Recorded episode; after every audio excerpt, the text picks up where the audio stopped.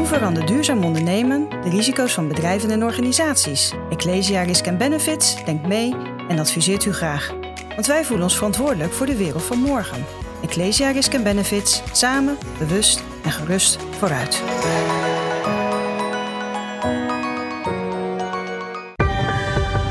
Ecosofie wordt mede mogelijk gemaakt door Renewi. Renewi. Minder nieuw, meer renew. Want afval bestaat niet. Hoe breng je economie, ecologie en filosofie in balans? Daarover gaat Ecosofie, de podcast waarin Marnix Kluiters in gesprek gaat met experts over het verduurzamen van de samenleving.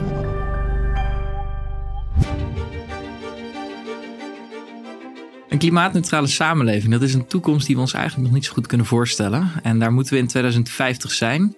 Um, maar het pad daar naartoe, dat, uh, ja, dat, dat moeten we nog maar zien hoe we dat gaan doen. Het is in ieder geval een hele grote uitdaging. En die eerste helft, dat gaat misschien wel redelijk goed. Um, maar goed is om te weten dat we dan dadelijk de makkelijke helft zo in twintig dertig, twintig vijfendertig, als alles goed gaat, gehad hebben. En die moeilijke helft die komt daarna. En dan hebben we het over echte systeemverandering. En daarom is het wel interessant om vandaag te praten met Heleen de Coninck. Heleen, welkom bij Ecosofie. Uh, jij houdt je bezig met uh, klimatologie al heel erg lang. Maar je hebt eigenlijk zelf een transitie gemaakt naar veel meer de transitie uh, en de systeembenaderingskant in de wetenschap. Omdat je ook volgens mij het vraagstuk verder wil helpen.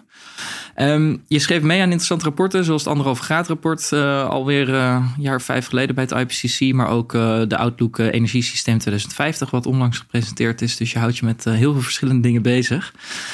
En daar gaan we het over hebben. Onder andere over systeemdynamica, uh, manieren van denken, uh, gedragsverandering. Maar allereerst ben ik altijd benieuwd naar een, grote, een antwoord op een grote vraag. Wat zou je veranderen als je het een jaar voor het zeggen hebt in de samenleving? Ja, um, uh, goedemiddag. Leuk dat ik hier mag zijn. Ja, um, ik bij jou in Eindhoven. Zijn ja, wij, ja, ja, je bent hier bij mij in Eindhoven, ja. ja. Um, wat zou ik doen? Ja, ik vond het natuurlijk een ongelooflijk moeilijke vraag. Want er zijn zoveel dingen die je moet doen. Maar voor mij staat toch wel heel erg bovenaan dat ik uh, uh, rechtvaardigheid in de brede zin van het woord uh, in uh, alle beslissingen zou willen meenemen. En dan uh, zo consequent mogelijk. Dus niet alleen maar rechtvaardigheid binnen Nederland. Dus de... He, dat de lage inkomens uh, en uh, dat die het eerste worden meegenomen in de energietransitie uh, en dergelijke. Maar ook uh, rechtvaardigheid in waardeketens van uh, nieuwe technologieën die we willen gaan toepassen. Zoals rondom groene waterstof uh, bijvoorbeeld. Ik zie daar nu, uh, als je nu naar richting de toekomst kijkt, um, uh, zie je heel veel uh, verwachtingen. Bij heel veel verschillende partijen. En eigenlijk als je naar de geschiedenis kijkt, komen heel veel van die verwachtingen niet uit of uh, hebben zelfs uh, negatieve consequenties. Uh, en ik denk dat je dat kunt voorkomen door rechtvaardigheid goed door, te doordenken en goed te implementeren. Dus het is een beetje een abstract iets, maar als, ik dat, als we dat een jaar lang volhouden, dan gaan we volgens mij veel betere beslissingen nemen. Ja, en het is ook iets, als dat niet gebeurt, dan pikken mensen het ook niet. Hè? Dat hebben we natuurlijk gezien in Frankrijk met de gele hesjes, maar ook uh, stikstofproblematiek hier in, uh, in, in Nederland. Het moet wel iedereen meegenomen worden, waar die rechtvaardigheidscomponent natuurlijk ook heel belangrijk in is. Ja, en dat heeft de verschillende niveaus. Hè? Je hebt die, uh, de, de, de, in, bij de gele hesjes was het ook heel duidelijk van nou, langzamerhand uh, wordt eigenlijk alles uitgekleed in Frankrijk op het platteland. En uh, de dorpen zijn hun winkels kwijt, want die zijn naar de stad of naar de weidewinkels uh, verhuisd. Uh, het werk is ver weg, de werkgelegenheid is niet meer dichtbij. Daarmee had iedereen een auto nodig. Lonen zijn niet heel hard gestegen. Uh, maar vervolgens kwam er wel een C O twee belasting juist op die benzine waar iedereen zo van afhankelijk was geworden. En dat was de laatste druppel, zeg maar. Dus het is, het was eigenlijk al, de rechtvaardigheid ging al langer mis. Uh, en, uh, en dan uh, zie je dat op, op deze manier uh, uh, ja, het eigenlijk omhoog borrelen. En dat zie je heel vaak, dat er een lange aanloop is. Uh, en dat je eigenlijk een soort erkennende rechtvaardigheid moet hebben. Dus je moet herkennen wat er, wat er mis is gegaan in het verleden. En daar rekening mee houden in je beslissingen over de toekomst. En dat is, uh, dat, is die, die, die, dat noemen ze dan recognitional of zelfs restorative justice. Waar je, uh, ja, wat je echt moet meenemen. Ja, en die rechtvaardigheid is natuurlijk superbelangrijk. Um, hier is de W R R bijvoorbeeld ook mee bezig geweest. Is dat dan iets wat ook steeds beter aardt? Want ik heb hun weinig gehoord over um, ja, ook die opbouwende rechtvaardigheid. En ik denk dat we daar straks ook weer wat meer over gaan hebben als we het gaan hebben over die systeemdynamica. Ja. Dat er ook allerlei zaken zijn die tot elkaar optellen. Op, uh, tellen en ja, uiteindelijk tot een uitspatting uh, komen, waarbij Martin Scherf voor mij van alles heeft verteld over kantelpunten ook. Ja, ja dat rapport van de W R R inderdaad over rechtvaardigheid was echt heel erg bewust ook door de W R R ingestoken op verdelende rechtvaardigheid. Dus wie, wie zijn de winnaars, wie zijn de verliezers en uh, van bepaalde maatregelen of van transities. En dat kun je op verschillende manieren bekijken. Je kunt zeggen wie, wie verliest een baan en wie krijgt een baan, of wie verdient eraan en wie is geld kwijt. Uh, of wie verliest, uh, woont in een gebied dat een soort identiteit verliest. Uh, uh, of, of niet. Um, uh, dus, dus dat soort rechtvaardigheid zat heel goed in dat rapport. En de aanbeveling was ook, neem dat mee. Uh, maar daarnaast zijn er inderdaad nog andere vormen van rechtvaardigheid. Zoals procedurele rechtvaardigheid. Hebben, voelen mensen invloed op, uh, uh, op hun omgeving. En, uh, en wordt er rekening gehouden met hun belangen. En die... Die, die, die recognitional, die restorative justice. Dus hou je rekening met wat er in het verleden is gebeurd. Uh, en en, en in, zorg je ervoor dat dat ofwel gecorrigeerd wordt of zelfs gecompenseerd in de toekomst. Ja, en nou geef je een antwoord over rechtvaardigheid. Um, volgens mij ben je ooit wat meer op de hardere kant binnengekomen binnen die klimaatwetenschap. Uh, wat meer de natuurkundige, kundige, echte klimatologie. Want jij bent ook klimatoloog, mag ik dat zeggen? Ja, ik zou het geen klimatoloog noemen. Ik ben, uh, ik ben scheikundige. Van achtergrond, uh, atmosferisch uh, scheikundige. Dus ik heb wel uh, processen in de, moleculaire processen in de atmosfeer uh, uh, bekeken als onderdeel van mijn studie. En uh, daarna ook kort daarin gewerkt. Maar uh, ja, ik werd ook wel echt gegrepen door... Ik ben altijd wel een beetje maatschappelijk betrokken geweest. Door, uh, ja, wat lost het probleem nou echt op? Um, en uh, ja, dat was toch misschien niet de reactieconstante van de reactie van H N O drie op woestijnzand in de hogere troposfeer uh, bekijken. Niet te lang doorgaan met dit soort dingen hoor, want dan zetten mensen het uit, denk ik. Ja, precies. Dus dat is ook een technische wat ik ga zeggen hier. Um, dus ik wilde echt aan de oplossingen werken. Dus ik dacht, ik ga bij, in de beleidswereld werken. En ik wilde eigenlijk bij een ministerie werken, want ik dacht, daar worden de beslissingen genomen. Maar uiteindelijk kwam ik bij een onderzoeksinstituut terecht, bij het E C N. En daar heb ik eigenlijk altijd aan beleidsstudies gewerkt. Dus wat voor beleid kun je implementeren om dingen gedaan te krijgen? Ja, en nou ben jij hoogleraar. Ik, ja, ik raak altijd een beetje verward door al die termen. Maar voor mij is nog steeds iedereen die aan een universiteit die ik interview is een hoogleraar. Maar dat verschilt geloof ik een beetje of je de hoogleraar is geloof ik het hoogste. Maar in ieder geval je werkt bij de Radboud Universiteit en de uh, T U Eindhoven waar we nu zitten. Ja, ik ben ook bij allebei hoogleraar. Ja, ja. In de Radboud en één dag per week en hier in Eindhoven uh, vier dagen per week. Ja, en het interessante is dan natuurlijk wel dat de Radboud bij mij ook wat meer bekend staat voor sociologische dingen, mag ik dat zo zeggen. En Eindhoven natuurlijk wat meer echte techniek. Is dat ook wat je dan bij elkaar probeert te brengen? Um, ik denk dat je uh, indruk van de Radboud niet noodzakelijkwijs correct is. Maar het is wel wat ik bij elkaar probeer te brengen. Want de Radboud Universiteit, daar zit ik bij een uh, natuurwetenschappenfaculteit. Dus uh, er zitten heel veel natuurkunde, scheikunde. Ik heb er zelf ook gestudeerd. Um, maar uh, het is grappig, ik zit daarbij uh, eigenlijk als een soort sociaal wetenschapper tussen de natuurwetenschappers. En hier in Eindhoven, echt inderdaad een technische universiteit waar vooral ingenieurs zitten die aan oplossingen werken, zit ik bij een sociaal-wetenschappelijke onderzoeksgroep. Uh, dus we zijn eigenlijk een groep, uh, of eigenlijk een, ja, een soort hele afdeling met uh, meer sociaal-wetenschappers en ook geesteswetenschappers die uh, in een zee van ingenieurs. Uh, dus we proberen hun uh, ook een beetje aan hun verstand te peuteren dat, uh, dat er meer in de wereld is dan techniek alleen. En dat je soms ook goed moet nadenken over het probleem voordat je naar de oplossing gaat. Ja. Daar gaan we het zo wat meer over hebben. Tegelijkertijd, jij hebt in het verleden meegewerkt uh, bij het I P C C aan um, dat anderhalve graad rapport. Um, dat is vijf jaar geleden. In twintig achttien was dat, dacht ik. Hè? Ja, over een paar weken is het, uh, over anderhalve week is het vijf jaar geleden. Ja, ja. En uh, ja, als het heel erg tegen zit, zijn we over vijf jaar op die anderhalve graad. Dat duurt waarschijnlijk nog iets langer, maar de prognoses zijn in ieder geval nog niet heel goed. Um, ik wil er toch even mee beginnen. Even echt die klimatologische kant daarvan. Want jij zat, uh, jij hebt ook meegeschreven een ander rapport waarin je je bezig hield met mitigatie, dus het voorkomen van klimaatverandering. Um, anderhalve graad, dat is echt heel dichtbij. Daar staan mensen weinig bij stil.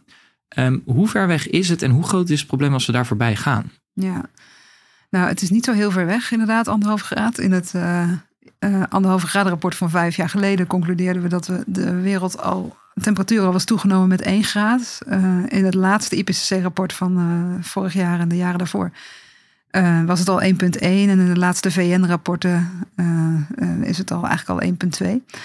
Dus uh, we zitten al heel dichtbij.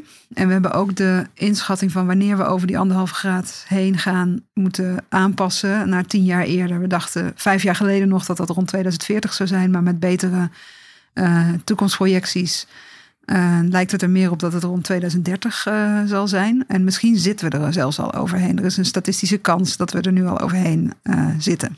Uh, dus dan, omdat je altijd... Nou ja, dat is een beetje technisch.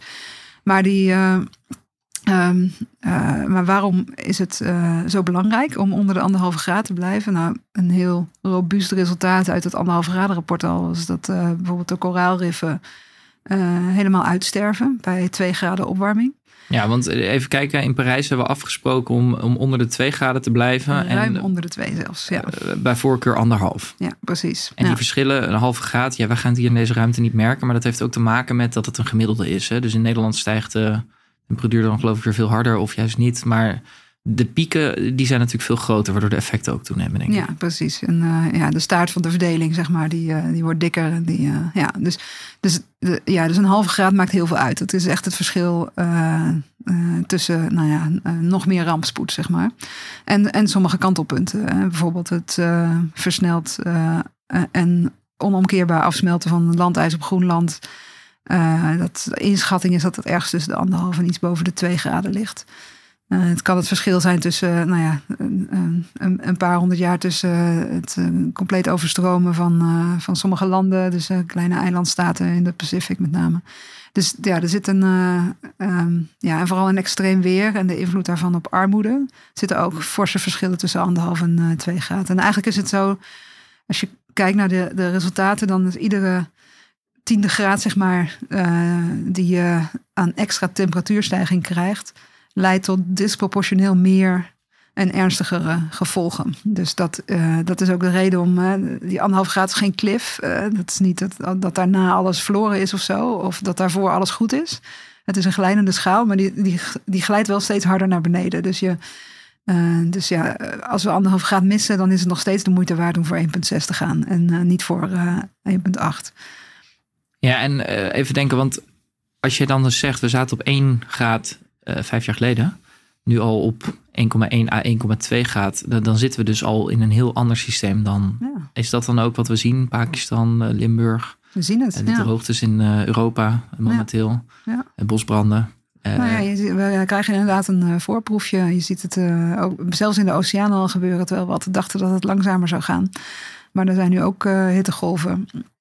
Um, met allerlei ecologische consequenties. Dus ja, we, we kijken het nu echt uh, in het gezicht. Die klimaatverandering die uh, is aan het gebeuren. Ja, en je noemde koraal. Ik was er even overheen. Maar twee graden opwarming betekent geen koraal meer, geloof ik. Hè? Ja. Dat, dat is absurd, toch? Dat is absurd. En dat is niet per se vervelend voor snorkelaars. Want dan hebben we wel een groter probleem. Dan, dan hebben we wel een groter dat... probleem. Uh, dat is dertig procent van de vissoorten... Uh, krijgt hun kinderen, zeg maar, in, uh, in koraalriffen. Dat, uh, en, en inderdaad de mensen die daar... die daarvan leven, ja, die hebben ook een, uh, een groot probleem natuurlijk. Dus uh, ja, nee, dus het is natuurlijk een, een ecologische en een humanitaire ramp als dat ja. gebeurt.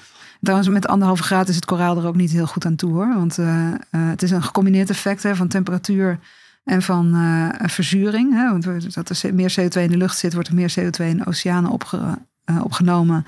En meer C O twee in water betekent uh, verzuring. Het heet niet voor niks koolzuurgas. Um, Uh, ja, we zijn en dat eigenlijk soort... een soort, soort spaarrood van de oceaan aan het maken. Ja, zoiets, ja, ja, zo kun je het zeggen. Het misschien, gaat misschien een beetje ver, want het gaat om hele kleine concentraties. Maar, um, maar ja, het is wel... Uh, uh, ja, het, en daar komt nog andere vervuiling bovenop, hè, waar veel koraalriffen mee te maken hebben. Dus een belasting voor, door toerisme. Dus het is wel... Uh, ja, ze staan onder heel veel verschillende drukken. Maar er zijn er wel een aantal die, uh, die te maken hebben met klimaatverandering en onze C O twee uitstoot. Ja, en dat, dat, dat is wel heel naar. En er zijn nog veel meer van dit soort voorbeelden volgens mij. Want ja. jullie, jullie hebben daar een heel dik rapport aan gewijd. Ik heb het wat dat betreft niet gelezen. Maar ik vind het wat wel leuk om met jou hierover in gesprek te gaan. Um, tegelijkertijd zeg je, tweeduizend dertig kunnen we daar wel eens zijn. Uh, heel misschien zijn we er nu al. Uh, daar ga ik, uh, laat ik even voorbij gaan. Maar um, ben je nog hoopvol? Nou ja, ik denk dat we niet echt een keuze hebben. We moeten gewoon hoopvol blijven. Want uh, als je dat niet meer bent, dan... Uh, ja, tenminste, op mij zou dat het effect hebben... dat ik uh, uh, niet meer gemotiveerd zou zijn om aan de oplossingen te werken. Dus, uh, dus ik, ik, ik blijf er hoopvol over. En ik zie ook wel enige reden tot hoop. Hè. We zien wel een aantal transities echt hard gaan. Uh, de, uh, weet je, de, de, het bewustzijn over bijvoorbeeld de impact van vlees en van vliegen... neemt hartstikke hard toe. Mensen zien echt gebeuren dat het klimaat... verandert. Ontkenning is eigenlijk nauwelijks meer aan de orde. Um, zelfs de klimaatskeptici zijn bijgedraaid en, uh, en zeggen nou in ieder geval dat het klimaat verandert en dat dat door mensen komt. Maar ze zeggen nog steeds, we kunnen met adaptatie uh, onze, de boel wel redden. Dat is uh, niet zo volgens de wetenschap. Er zitten grenzen aan adaptatie. Um, dus mitigatie blijft nodig.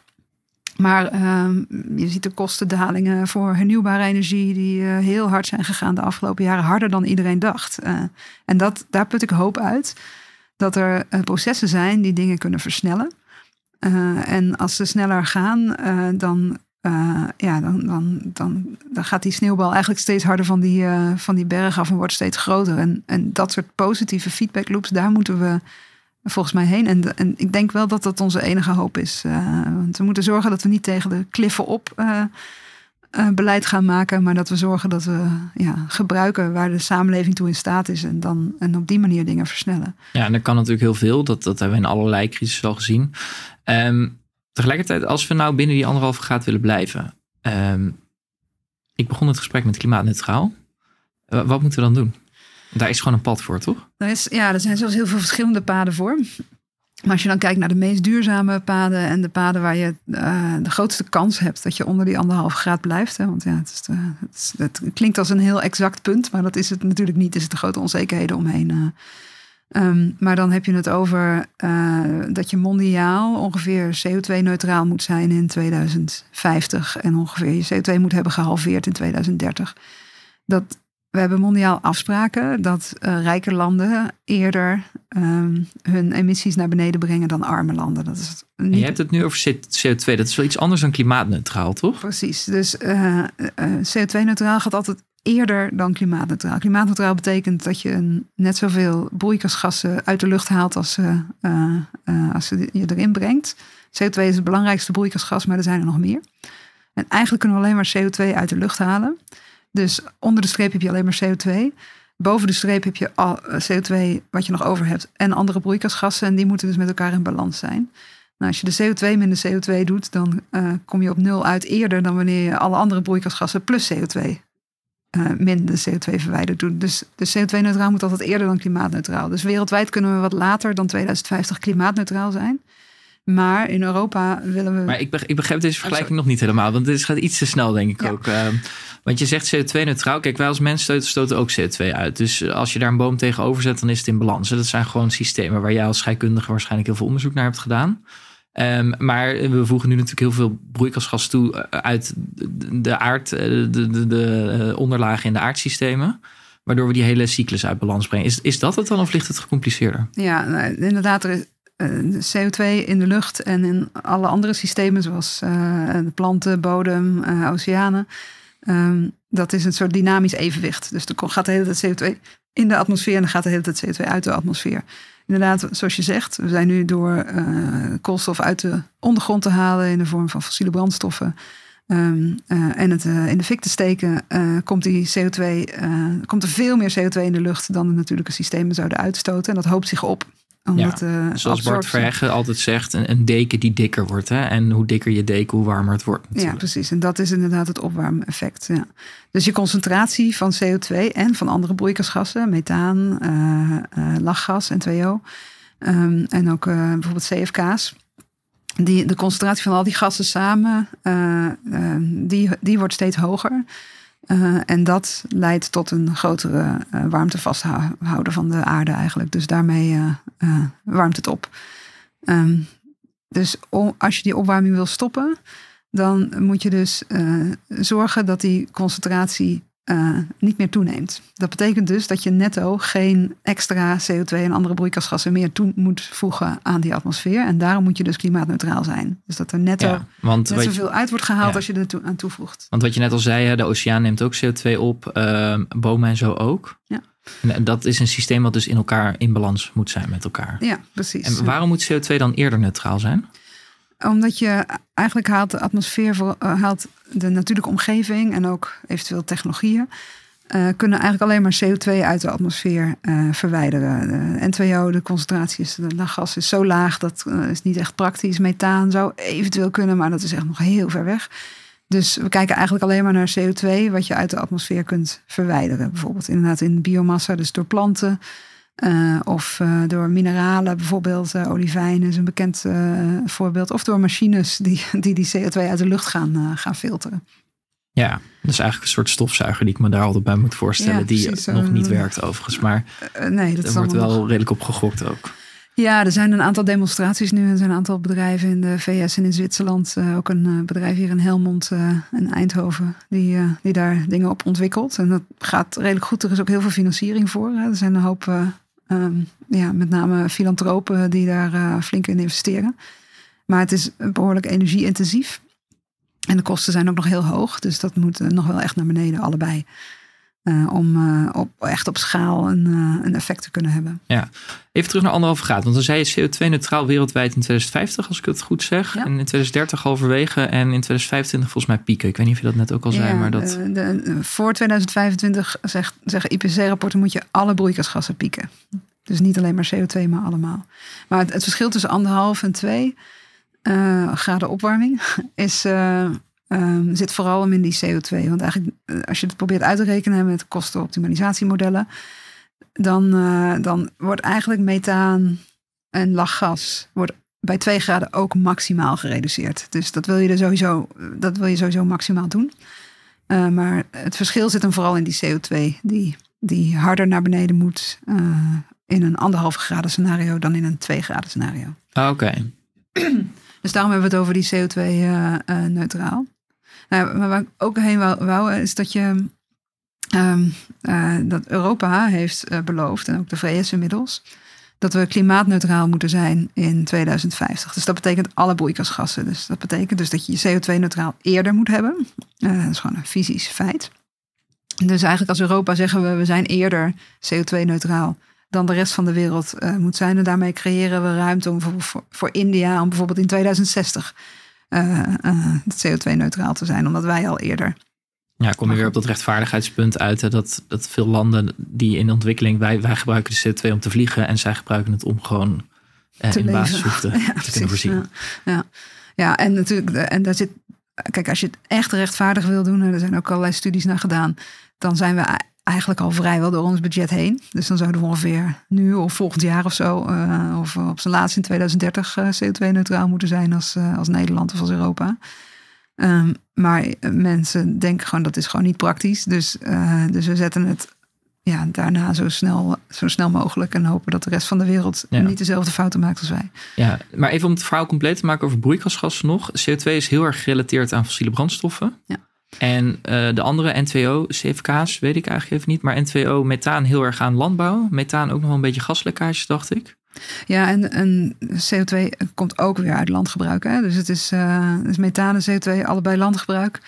Um, um, de fossiele industrie uh, leidt tot heel veel C O twee en ook tot methaan. Um, lachgas is ook veel, uh, een beetje industrie en uh, veel landbouw. Uh, de F-gassen, dus dat zijn de C F K's, maar ook de vervangers, de H F K's, zitten in allerlei gebruiksapparaten, bijvoorbeeld airconditioners uh, en koelkasten.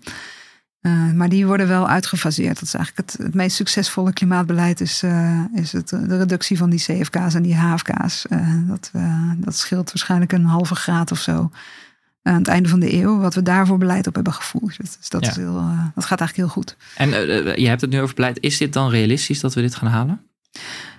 Uh, als we het beleid gaan voeren, kan het. Maar op dit moment wordt er nog niet genoeg beleid gevoerd. Hè. De, de zijn, uh, landen hebben veel ambities. En die uh, uh, bijvoorbeeld, uh, de meeste landen hebben inmiddels een uh, netto nul uh, doel uh, vastgesteld. Europa dus uh, klimaatneutraal in twintig vijftig, V S ook, China in twintig zestig, India in twintig zeventig. Uh, dus dat, dat staat, dat hebben ze gezegd, dat gaan we doen.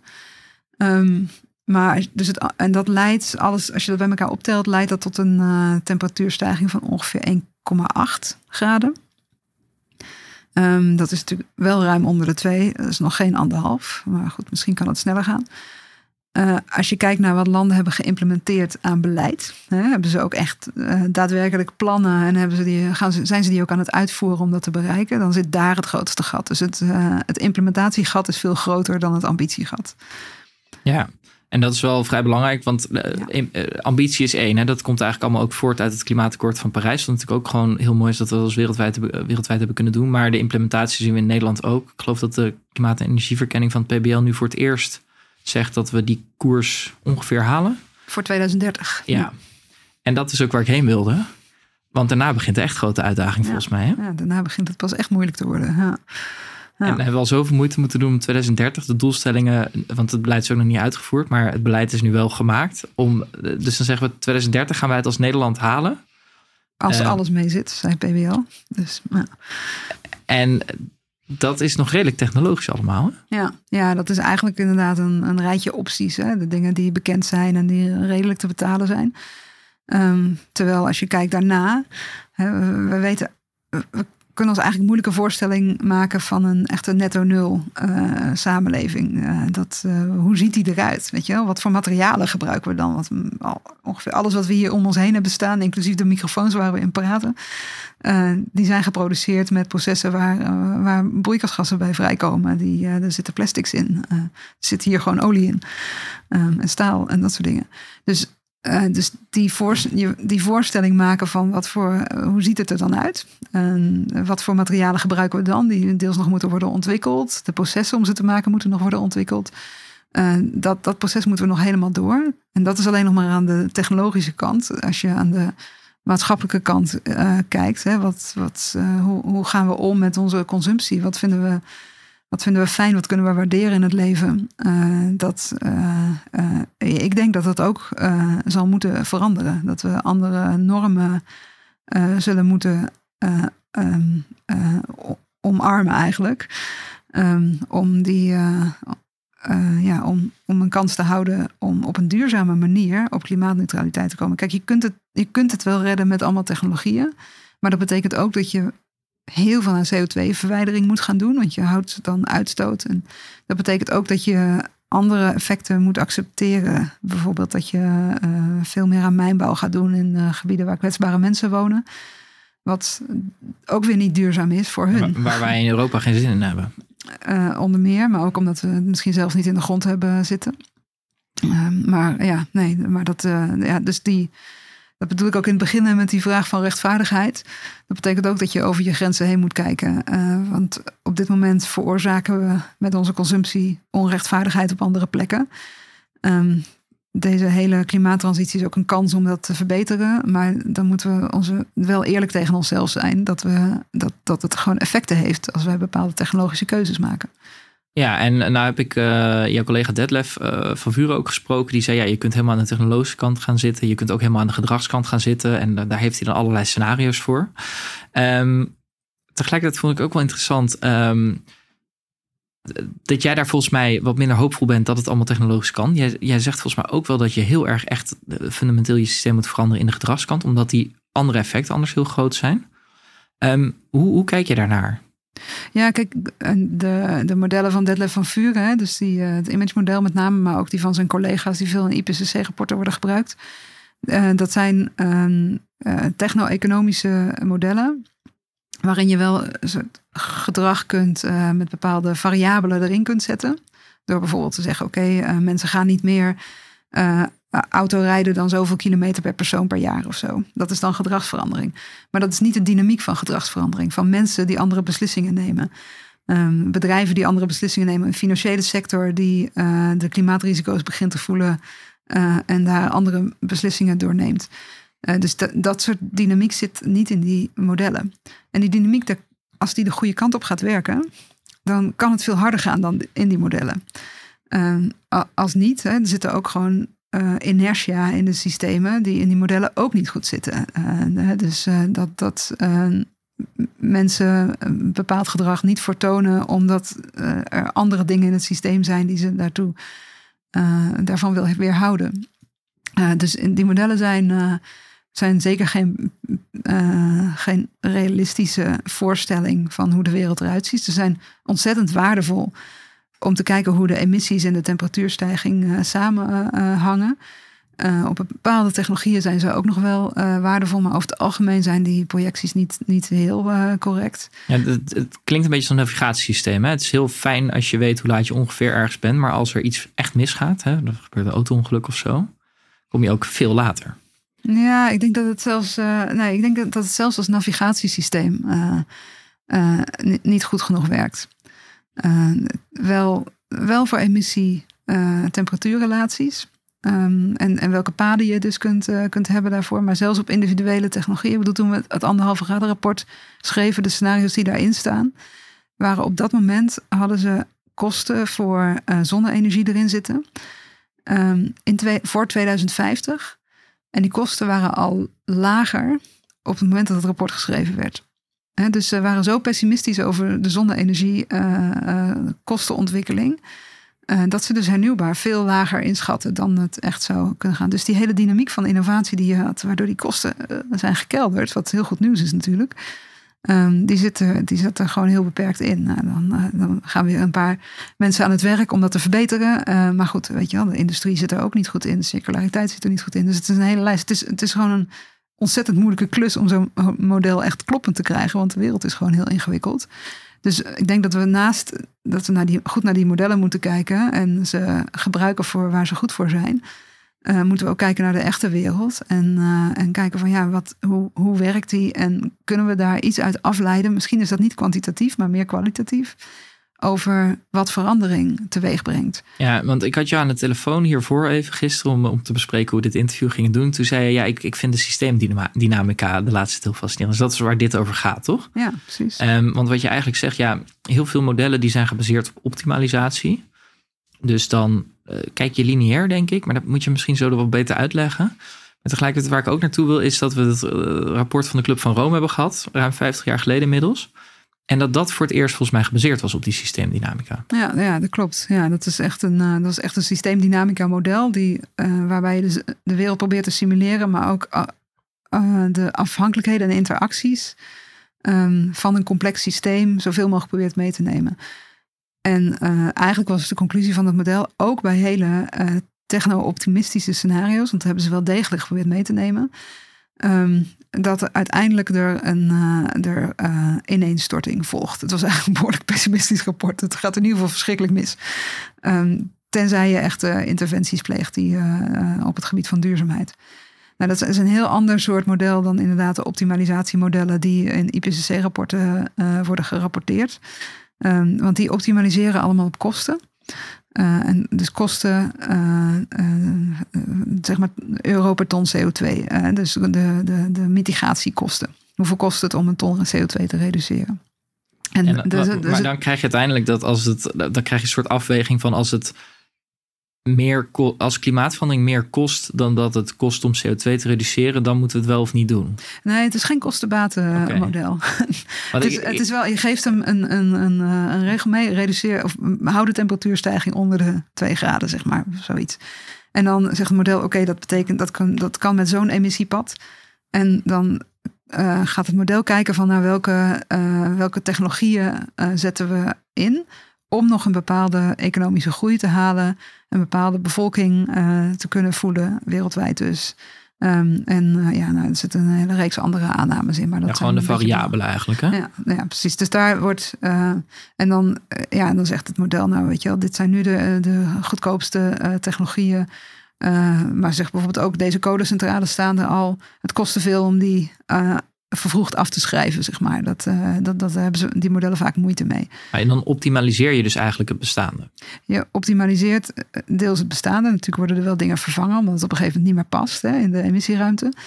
Uh, dus dat, dat zit er wel in, want die, die, die grens is heel hard. Weet je wel? Je mag niet over dat, uh, die temperatuurstijging heen.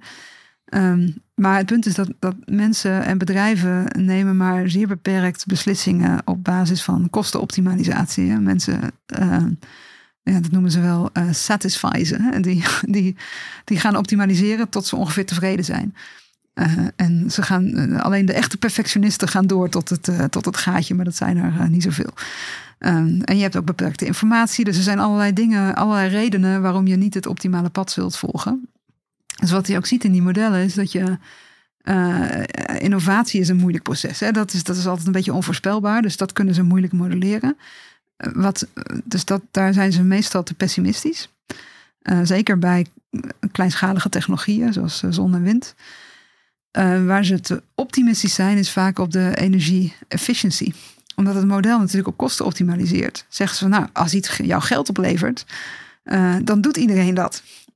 Terwijl we allemaal weten dat er heel veel energie wordt verspild. Uh, omdat, je, uh, omdat er allerlei manieren zijn waarom je toch die prikkel niet voelt om energie te besparen. Nou, dus dat, ze overdrijven dat, eigenlijk de ja. energiebesparing. En ze, uh, en ze onderschatten de, uh, de innovatie. Uh, met name met die kleine, snel lerende technologieën. Ja, en dat was wat Sandra Flipse, Flipse heet. Zij dacht ik, de hoofdeconoom van de uh, A B N Amro ook zei. Um, dat door die gascrisis twintig procent energie bespaard kon worden, gewoon omdat de prijs omhoog ging. Ja. Zonder dat we daar welvaartsverlies aan hadden. Uh, dat is natuurlijk wel zo'n heel mooi voorbeeld van een, een, onder, of een overschatting dan van optimalisatie. Ja, dus eigenlijk zou je zeggen, energie kostte sowieso al wat, dus uh, waarom was dat niet eerder gedaan? Ja. Overigens is daar natuurlijk wel een deel van uh, mensen die gewoon in de kou gaan zitten. Uh, omdat ze het niet kunnen betalen. Waarvan ik me afvraag, is dat een wenselijk effect? Dan kun je uh, andere uh, industrieën die uh, bepaalde ja, dit, processen gewoon haar, uitzet. Haar voorbeeld ging volgens mij vanuit bedrijven. Maar goed, ik, er zit inderdaad aan die gascrisis is niet een heel mooi voorbeeld van een uh, positief proces. Maar er waren wel heel veel mensen die minder energie gingen gebruiken. Waar ook gewoon heel veel nutteloze energie ja, zeker. Uh, ja. bespaard werd. En de ja. meest duurzame energie is nog altijd energie die niet verbruikt volgens mij. Ja, exact. Um, maar dit geeft eigenlijk heel mooi aan dat je eigenlijk zegt hè, van... Um, Dat, dat, dat hele rationele waar we ook steeds maar vanaf aan het stappen zijn. En die homo economicus. Zo zit het niet in elkaar. En dan staat er tegenover een systeemdynamisch model. Wat dan dichter bij de werkelijkheid ligt of zo. Of is dat ook gewoon weer een probeersel? Nou ja, de, uiteindelijk is, is geen model perfect. Hè? Dus dat, uh, dat, is, dat is ook niet, uh, niet mijn doel of zo. Um, maar wel uh, een model die de complexiteit van de wereld. En van dit hele vraagstuk uh, enigszins onderkent. Uh, en, uh, en, dat, en lineaire modellen doen dat gewoon niet. Het is niet zo dat je op dit probleem zegt van... oké, okay, C O twee is het probleem, we zetten er een prijs op en de oplossing uh, komt. Of C O twee is het probleem, we doen een, uh, een, een plafond en de oplossing uh, uh, uh, uh, komt zomaar op. Um, het is ingewikkelder dan dat. Er zijn allerlei maatschappelijke processen aan de gang... en die, uh, uh, die kunnen meewerken, die kunnen tegenwerken... die houden de, bedoel, de boel tegen, uh, uh, die houden de boel, de boel in balans... of die kunnen de boel versnellen. En die, die daar meer rekening mee houden... dat er meer aan de hand is dan actie-reactie... Uh, maar dat een actie een reactie heeft... en die reactie heeft weer een nieuwe reactie... en dat uh, heeft misschien weer invloed op de initiële actie... Um, dan... Uh, ja, dan zie je eigenlijk beter wat er aan de hand is en ook wat je kunt doen eventueel. En dat is vaak dat je niet alleen maar aan één knop moet draaien, maar dat je aan verschillende knoppen tegelijk moet draaien. Uh, om echt uh, een, een, ook een sociaal systeem over een bepaald kantelpunt te krijgen, zodat het allemaal vanzelf uh, beter gaat. Het probleem ja. is dat die knoppen, daar zitten vaak verschillende mensen aan. Verschillende actoren. Dus die moeten dan ook op het, weet je wel, het is een, probeer met een groep van tien mensen en dan een tapijt eronder uit te trekken. Die moeten allemaal tegelijk springen. Uh, en en dat, dat probeer je dus met je governance en met je sturing, moet je proberen, moet de overheid eigenlijk wel als coördinerende partij proberen dat voor elkaar te krijgen. En daar zit natuurlijk een hele grote complexiteit. Maar eerst moeten ze begrijpen dat het uh, uh, niet zo eenvoudig is en dat het, uh, dat het complexer is dan alleen maar een, uh, een beleidsmaatregel implementeren. Ja, en dan ben je hoopvol, hè? Want dit zijn die sociale tipping points. Want dat hebben we wel vaker gezien volgens mij ook in de samenleving. Dat als we dan eenmaal gaan, dan kan het ook heel snel gaan. Ja, ja.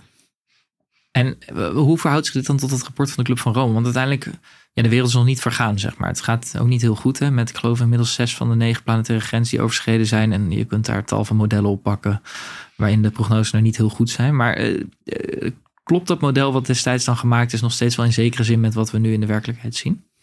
Nou, ik denk het wel. Ik ken het model ook niet uh, heel erg intiem. Um, we, we stevenen misschien langzamer dan ze hadden verwacht, maar we stevenen nog steeds af op die ineenstorting op de een of andere manier. Um, uh, uh, we zien, uh, door wat de Club van Rome ook zei, hè, was dat je er wel iets aan kunt doen. Alleen dat uh, als dat er iets aan doen alleen maar betekent uh, uh, nieuwe technologieën introduceren, dan geeft het uh, systeem weer een, een reactie. Bijvoorbeeld dat je nieuwe technologie hebt, heeft ergens anders nieuwe impact. Leidt tot uh, wat we dan uh, van die terugveer-effecten, hè, dus rebound-effecten. Uh, dus dat je weer meer consumptie op een andere plek krijgt, omdat die technologie dingen goedkoper maakt.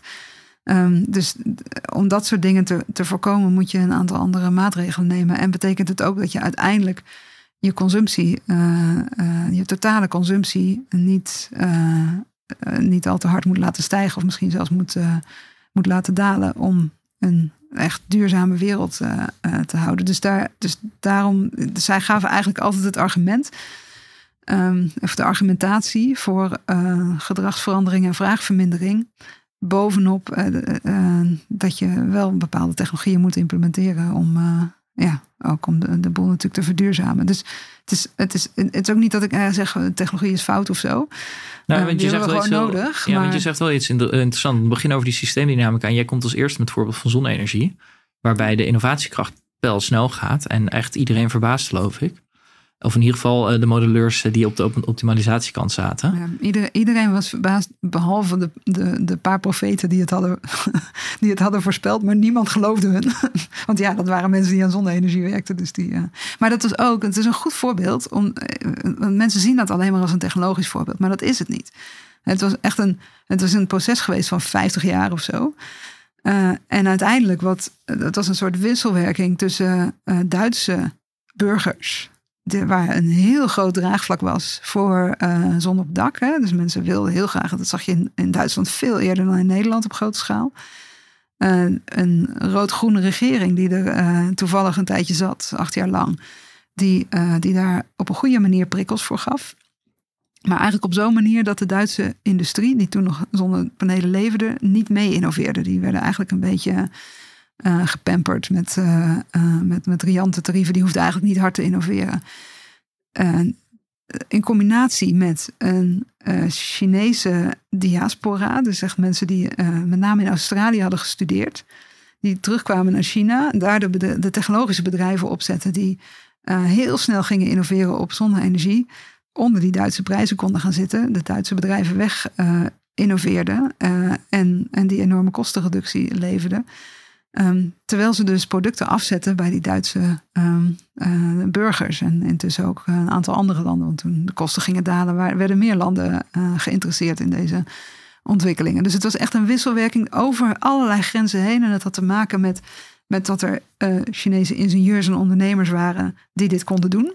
Ja, dus de capaciteit, gewoon de menselijke capaciteit. Dat er een, een, een soort burgerbeweging was in Duitsland uh, die dit wilde, die vraag creëerde. Dat er een Duitse regering was die in ieder geval een, een tijdje daar uh, een, een goed beleid op had.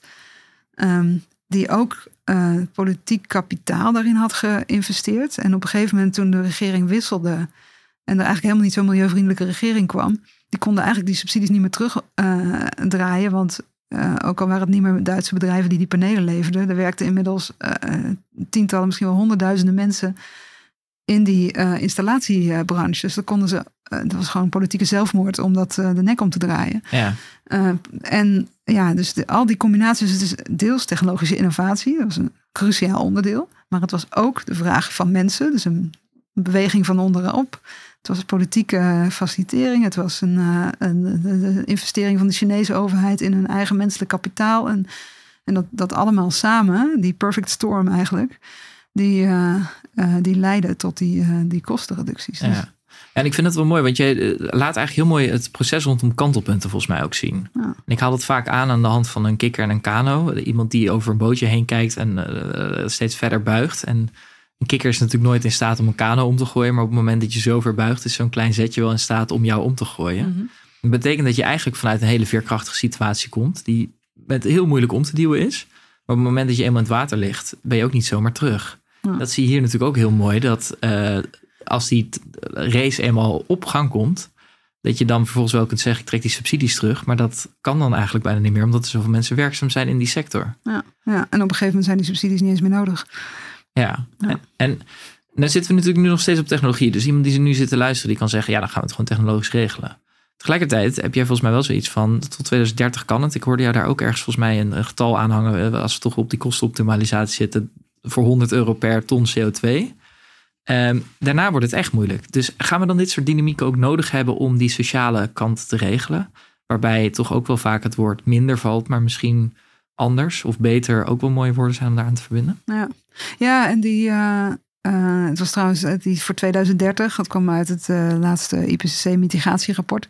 Dus trouwens, ik moet Cornelis Blok, uh, hoogleraar in Delft, daarvoor uh, alle credits geven. Want die heeft al die uh, ge- gegevens verzameld. Maar het resultaat was, als je alle opties die nu technologisch ongeveer volwassen zijn, uh, bij elkaar optelt, het potentieel wereldwijd voor emissiereductie, Uh, dan kom je op ongeveer de helft van de totale broeikasgasemissie nu van de wereld. Dus je kunt met de helft reduceren. En de kosten van die helft waren uh, minder dan honderd dollar per ton C O twee equivalent. De camera gaat uit. Oké. Okay. Nou, dan dat, weet je dat. Ja, dat is prima. Um, die, uh, uh, en dat is ongeveer de prijs van uh, wat er nu in het E U-emissiehandelssysteem wordt, uh, wordt betaald. Dus dat is nou ja, te betalen, zeg maar. Dat is redelijk. Het, is niet, ook niet, het hoeft ook niet goedkoop te zijn, maar het is te betalen. Dus dat... dat Dat kan, zeg maar. Er zijn wel allerlei andere barrières die in de weg zitten. Want dat gebeurt natuurlijk niet. Maar, maar dat is de makkelijke helft. Dat is nog de makkelijke he? helft, precies. En da- daarna, ja, dan... Uh, uh, de vraag is dus inderdaad van... heb je dan... Uh, kun je het doen met technologische innovatie? Of uh, ja, wat zijn je voorbeelden van uh, gedragsverandering? Moeten we minder of moeten we anders? Um, en ja, daar... Kijk, we moeten dan... Uh, We zullen ons dan een, een Nederland en een Europa moeten voorstellen um, waarin uh, uh, consumptie en meer, uh, bijvoorbeeld meer willen reizen uh, of uh, meer spullen willen hebben, uh, misschien wel een groter huis willen hebben, um, niet meer is wat, je, wat jou als consument drijft of als burger drijft, maar dat je bijvoorbeeld uh, meer waarde hecht aan menselijke interactie of, uh, uh, of juist... lekkerder of lokaler eten of uh, uh, uh, ja, uh, weet je wel, ja, weet je, zoals we in corona in een tijd ineens uh, ontdekten dat uh, Nederlandse campings uh, ook op hele mooie plekken waren en, uh, en dat uh, gingen waarderen. Ja, daarna zijn er wel een paar weggespoeld in Limburg, maar dat ja. is dan weer het andere vervelende. Maar goed. Maar er waren ook op andere plekken mooie campings. Ja, ik ben naar Drenthe geweest van okay. de zomer. Okay, nou, ja, maar die, ja, dus de. Um, Kijk, als, als we die consumptie van goederen blijven laten toenemen en iedere keer groter willen wonen, verder willen reizen, dan, ja, dan, dan dat heeft gewoon een ecologische kost. Zelfs als we het klimaatneutraal zouden kunnen doen, dan betekent dat dat je heel veel andere resources gebruikt. En, en dan kom je inderdaad ook tegen andere planetaire uh, grenzen aan. Dus dat, dat bedoelen ook met die, met die gedragsverandering. En jij, jij hebt Linda Steg uh, van de Rijksuniversiteit Groningen gesproken. En die, die is daar heel uitgesproken over. Dat, dat zij in haar studies vindt dat mensen uh, eigenlijk behoorlijk gemotiveerd zijn hiervoor. Dat ze ook, ook willen dat, er, dat, dat deze transities op een rechtvaardige en solidaire manier gebeuren. Uh, maar dat... Uh, um, de opties die mensen worden aangereikt en waar ze toe worden verleid, dat dat vaak de opties zijn die uh, om op vakantie te gaan bijvoorbeeld, die juist tot veel, uh, of om dingen te kopen, uh, die hebben een groot uh, klimaateffect. En dus mensen worden, com- worden continu verleid om de, om de ja. verkeerde dingen te doen. Nou, ik, heb, ik heb Jochem Mirau ook wel eens voor een andere podcast gesproken, die is ook hoogleraar in Groningen op het gebied van uh, economie. En hij zei ook, ja, we zitten eigenlijk in een systeem waarin alles erop gericht is om je meer te laten consumeren. En dan verwachten wij van de burger zelf ja. dat hij dan zegt, nee hoor, dat hoeft niet. Ja, precies. Dat is totaal krankzinnig. En ja. wat ik het mooi vind aan het werk van Linda is dat ze eigenlijk zegt, um, ja, heel veel mensen denken dat zij wel biosferische waarden hebben, dus dingen als milieu belangrijk vinden, maar dat anderen dat niet vinden. Ja. Terwijl dat denken heel veel mensen. Dus als je dat gaat uitspreken, dan kom je vaak erachter dat die beweging veel groter kan zijn. En toen me ook weer denken aan het model wat jij nu aanhangt. Dat als mensen dat dus gaan doen, dat je dus die ketenreactie, die, ons, die we ons misschien helemaal niet kunnen voorstellen, dat je die dan dus op gang kan krijgen. Dus als meer mensen hiermee bezig gaan, dat veel meer mensen er ook achter komen, dat andere mensen het ook belangrijk vinden. Ja, ja, precies. En dat je dan dus inderdaad zo'n stapeleffect krijgt. Ja, ja. Je zegt het heel mooi. Ja. ja dus dus hè, als je kijkt naar... En daar kom je dus niet achter als je alleen maar je op de technologie richt. Of, als je, of zelfs als je alleen maar gedragswetenschapper bent. Hè. Als je die, de, de kracht van technologische innovatie kunt combineren met, uh, um, met, met de kracht van de maatschappij eigenlijk. Die, die toch on, on, door de band genomen niet wil dat het milieu vernietigd wordt. Of dat we ons klimaat veranderen.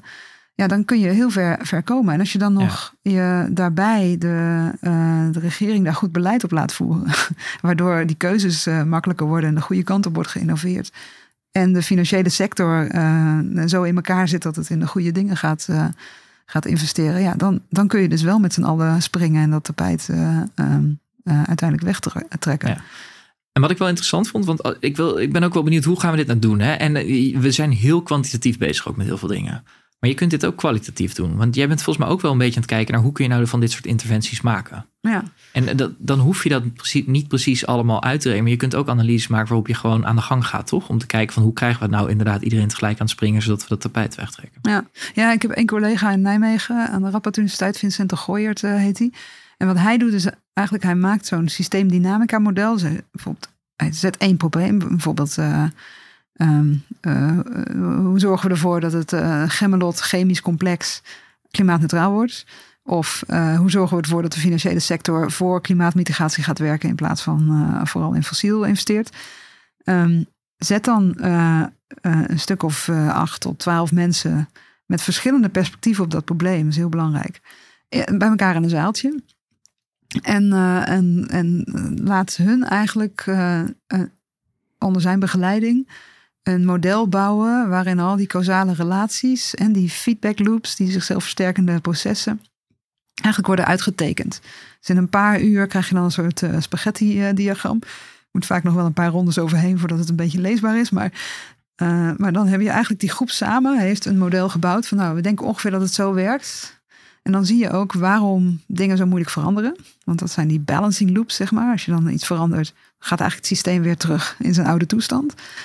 En je kunt ook en kijken van... Dat is die K N A W dan, hè, die iedere keer... Die iedere keer weer terug, ja, ja precies. Terug naar de standaard situatie. En, en ook ja. als je omhoog wil komen vanuit die andere situatie, dan is het ook vaak zo dat als je optrekt, dat we drie keer omhoog moet duwen voordat je er weer terugkomt. Hè? Ja, ja, ja. ja dus, dus, dus zo kun je die... Uh, die ja, misschien ook wel uh, kantelpunten. In ieder geval kijken van waar... Op welke knoppen moet je nou allemaal drukken om te zorgen dat je een bepaalde... Uh, Uh, ja, zichzelf versterkende loopje uh, activeert. Um, en, daar, uh, en daar komen vaak, dat is, dat is interessant onderzoek om een aantal redenen. Er komen uh, originele interventies uit, hè, dus dingen waar je zelf niet aan had gedacht. Maar een ander interessant is dat de verschillende uh, perspectieven die daar aan tafel zitten, die krijgen meer begrip voor elkaar. Hè, dus die snappen ineens, oh, oh, daarom doet een pensioenbestuurder het zo. Uh, of daarom doet de centrale bank dit. Uh, of uh, daarom vindt een N G O uh, uh, dat. Of daarom doet uh, dit bedrijf binnen Gemmelot het op deze manier. Uh, dus je krijgt ook meer dat mensen mekaars perspectief kunnen begrijpen. En daarmee ook het hele systeem veel beter uh, overzien. En dan ook misschien minder in de weerstand gaan bij mekaars acties. Uh, dus, er, dus er zit een soort um, secundair effect in, zeg maar. Dat je, dat je uh, misschien een heel klein beetje meer vertrouwen creëert tussen verschillende actoren. En dat vertrouwen is nodig om die gecoördineerde actie die we uiteindelijk nodig hebben en die samenwerking, om die voor elkaar te krijgen. Ja, ik vind het altijd een beetje klinken als je twee mensen hebt die ruzie spreken. En als je er één spreekt, dan denk je altijd, ja, jij hebt gelijk. En als je dan toevallig de andere ook kent, dan vind je eigenlijk dat diegene ook wel een beetje gelijk heeft. Ja, precies. En dat hebben die andere twee natuurlijk niet tot elkaar. Maar als je dan echt naar elkaar gaat luisteren, dan snap je elkaar vaak ook wel een beetje. Ja, ja. En dat is hier natuurlijk ook in. Iedereen zit natuurlijk heel erg op zijn eigen kennis. Uh, denk ik. En dat zul jij in je eigen vakgebied ook uh, ervaren. Terwijl iemand anders waarschijnlijk ook weer pro- tegen problemen aanloopt op het moment dat de verandering te snel gaat. Ja, ja zeker. Ja. En dat is ook, en daarom is die rechtvaardigheid ook zo belangrijk. Want eigenlijk als je dingen rechtvaardig aanpakt, een van de onderdelen daarvan is dat je naar elkaar luistert. Ja, en wanneer gaat dit dan, want kijk, je kunt zo, uh, Vincent gaat hier dan bij zitten, die gaat dit starten. Wanneer gaat er dan ook echt beweging voor? Want het moet geen praatclub worden, lijkt mij. Nee, precies. Dus uh, de, de, hij heeft dan drie sessies of zo en dan is de tijd ook vaak wel op uh, bij de deelnemers. Die moeten ook weer aan het werk, zeg maar. Dat zijn vaak mensen die gewoon in de praktijk bezig zijn. Um, uh, maar ja, dan, wat je dan hoopt is dat, dat, uh, uh, dat zij tot nieuwe inzichten komen en daarop kunnen, uh, kunnen handelen. Maar wat we nou proberen ook in... is om al die verschillende processen bij elkaar te brengen. En te kijken wat nou op een iets hoger niveau. Wat zijn nou interventiepunten die, die echt uh, kunnen werken. En waar kan ook een ministerie bijvoorbeeld echt op, uh, op inzetten. Welke actoren hebben ze daar dan nou precies voor nodig. Uh, en dan, ja, weet je, dat is natuurlijk ook... Kijk, bijvoorbeeld het klimaatakkoordproces. Hè, twintig negentien was eigenlijk een prachtig proces daarvoor. Die tafels, daar zaten heel veel van die belangen bij elkaar aan tafel. Uh, alleen het leidde tot een soort, uh, meer een soort onderhandeling. Uh, in plaats van een... Laten we dit probleem samen proberen aan te, uh, aan te pakken. Ja, want dit, dit gaat niet om polderen, denk ik, hè, waar veel kritiek op is. Of misschien wel een goede manier van polderen. Ja, precies. Ik denk, ik denk, ik denk dat uh, partijen die gewend zijn om met elkaar hierover te spreken... die, uh, uh, ja, die, die zijn, dus mensen die gewend zijn om te polderen... die zijn hier beter in, denk ik. Want je moet mensen wel uit een conflictmodus halen... Um, Maar tegelijkertijd is het, uh, het polderen, het eindeloos praten en een soort, uh, um, uh, noem je dat, de lowest common denominator. Kom je dan, uh, de kleinste gemene deler kom je dan op uit. Um, ja, dat het is, dat is vaak, niet. Uh, ja, het is ook vaak niet gezamenlijk tot een visie komen, maar achteraf uh, gezamenlijk kijken hoe je het beste pleisters kan plakken. Ja, ja precies. En dat uh, is natuurlijk, het klimaatakkoord is gewoon een lijst maatregelen waar iedereen het over eens kon zijn. En die samen niet leiden tot het gewenste resultaat. Geen systeemverandering. Geen systeemverandering, En nee. Dat is wel wat we nodig hebben voor anderhalve graad. Dat is wat we maar wat zou je dan graag zien daarin? Want je, je pleit eigenlijk, of ja, ik weet niet of het pleit is... maar wat je ziet dat nodig is, is gedragsverandering. Of in ieder geval dat we ons als geheel anders gaan gedragen. Want gedragsverandering wordt ook nog wel veel gerelateerd tot het individu. En dat is volgens mij ook niet helemaal de bedoeling. Al kun je als individu wel uh, krachtige dingen doen. Um, Maar hoe gaan we dan daar komen? Want dat vind ik nog wel interessant. Want die tweede helft wordt wel pittig. Uh, tegelijkertijd zien we volgens mij ook van allerlei van dit soort feedback loops in de ecosystemen. Dus ik uh, ja, haal ook wel eens aan dat een soort wedstrijdje gaande is tussen de sociaal, uh, sociaal-economische tipping points en de ecologische tipping points. Waarin ik hoop dat we... Ik hoop dat de sociale winnen, ja. Ja, maar dat is wel een beetje ja. wat gaande is, toch? Ja, ja nee, het is, en dat, dat heb ik ook met klimaatverandering in het algemeen. Hè. Toen ik hier meer dan twintig jaar geleden aan begon te werken, dacht ik, oh, uh, ik hoop dat we uh, echt actie kunnen hebben voordat er echt grote rampen gaan gebeuren. Inmiddels vrees ik dat we, dat, uh, dat we daarvoor te laat zijn. Want we zien die grote rampen al gebeuren. En we kunnen ze toewijzen aan klimaatverandering. Dus, um, maar goed, dus, uh, de, uh, al uh, loopt de oplossing nog zo snel. Klimaatverandering loopt toch nog harder. Ja. uh, maar um, um, kijk, wat, wat ik... Mijn hypothese hè, waarmee ik uh, werk... is dat je uh, door... innovatie, gedragsverandering, eh, onderwijs en capaciteitsopbouw, samenwerking, eh, onderling vertrouwen, eh, financiële eh, systeemverandering en beleidsinstrumenten in een rechtvaardig eh, raamwerk, zeg maar, door dat te, op een slimme manier te combineren, zodat die verschillende elementen elkaar kunnen versterken in die, hè, in die feedbackloopjes. Dat zal Uh, ja, dat je daarmee die versnelde verandering uh, krijgt. En dat zal er anders uitzien voor uh, lokale energiesystemen en wijken dan voor de, de chemische industrie. Uh, en weer anders dan uh, voor, uh, bij, bij, lucht, uh, uh, uh, bij luchtvaart bijvoorbeeld of, uh, uh, of bij de landbouw. Uh, de hele eiwittransitie. Dus daar, maar ik, Maar ik denk dat je, alles zijn complexe problemen. Uh, uh, ze zijn allemaal net wat anders. Maar ik hoop ook een beetje te kijken van, nou, want uh, misschien hebben ze ook wel wat knoppen gemeenschappelijk. En zie je bepaalde patronen uh, terugkomen. En kun je dus wel ook weer van elkaar leren. Maar dat is wel te zien, toch? Ja, dat denk ik wel, ja. Want jij bent niet voor niks nog steeds hoopvol. Ja, precies, ja. Ja, nee, die, kijk, als je kijkt bijvoorbeeld naar die gele hesjes, waar we mee begonnen. Uh, en zoals jij ook al zei, uh, de hele stikstofcrisis in Nederland en de weerstand die dat uh, oproept. Um, en, en zo heb je er nog wel een paar. Ik bedoel, wat je nu ziet met de warmtepompen in, uh, in Duitsland bijvoorbeeld. Um, ja, dan, dan zie je daar wel uh, uh, overeenkomsten in waarom dingen uh, niet hard gaan, maar ook wel uh, waarom dingen wel hard kunnen gaan. Ja. Dus, die, uh, ja, dus ik denk wel dat we daar uh, meer mee kunnen. Maar... maar Een, een van de problemen is dat de meeste mensen heel lineair denken. Inclusief de meeste beleidsmakers. Uh, en wat ik eigenlijk probeer, hè, ook misschien wel via de wetenschappelijke klimaatraad, is om te kijken of je dat meer dat, dat complexiteitsdenken um, mee kunt geven. Om, uh, ja, om eigenlijk creatiever te zijn in de oplossingen. Ja, en je haalt nu de wetenschappelijke klimaatraad aan. Daar heb ik ook een aantal mensen van geïnterviewd. Met Jan Willem Egersman die dat voorzit. Volgens mij Linda Steg die je ook al aanhaalde. Ja. En dat gaat ook wel heel erg over wetenschap. En wat ik interessant vind aan jou is dat je ook heel erg probeert om die wetenschap naar de praktijk te brengen. Ja, natuurlijk. Maar onder meer in die wetenschappelijke klimaatraad, waar ik inderdaad ook uh, lid van ben. Um, maar ook bijvoorbeeld door, uh, door, door te kijken of we de wetenschap zelf meer kunnen mobiliseren. Of eigenlijk de, de kennissector. Dus iedereen die, die, er, die er verstand van heeft of er onderzoek naar heeft gedaan. Uh, om die maatschappelijke actoren te helpen met hun uh, uh, ja, met de uitdagingen waar ze tegenaan lopen. En, en dat zijn er heel veel, weet je wel. Ik word wel eens gebeld door iemand van een provincie of zo. En die heeft dan een stuk gelezen in de krant. En die zegt, ja, weet je wel, we moeten ook zo'n systeemtransitie in. En uh, op mobiliteit en op industrie en uh, in de landbouw. En dat allemaal tegelijk. Wij overzien het eigenlijk niet helemaal. Kunnen, kun, kunnen jullie helpen? En dan moet ik altijd zeggen, nee, sorry, ik moet onderwijs geven, A I O's begeleiden, geld binnenhalen, podcasts opnemen en, uh, en, en dat soort dingen. Ja, dat blijft doen, hè, die podcast. Ja. En dus, dus eigenlijk, hè, wij als wetenschap geven ook een beetje geen thuis eigenlijk. We roepen iedereen op tot systeemtransitie en zelf blijven we dingen precies hetzelfde doen.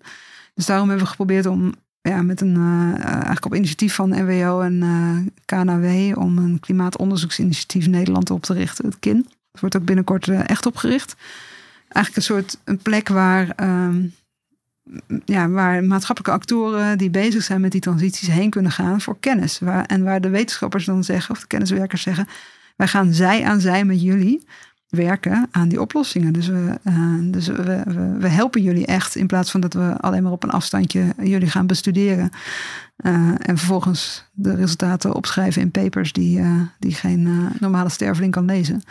Nee, dat klopt. Daar loop ik ook wel eens tegenaan. Maar ik probeer me natuurlijk ook wat goed te verdiepen vooraf. Maar ik, dit klinkt alsof je als wetenschap een actor wordt in die systeemdynamica. Ja, in zekere zin wel. Want je bent een van die uh, uh, partijen die capaciteit levert.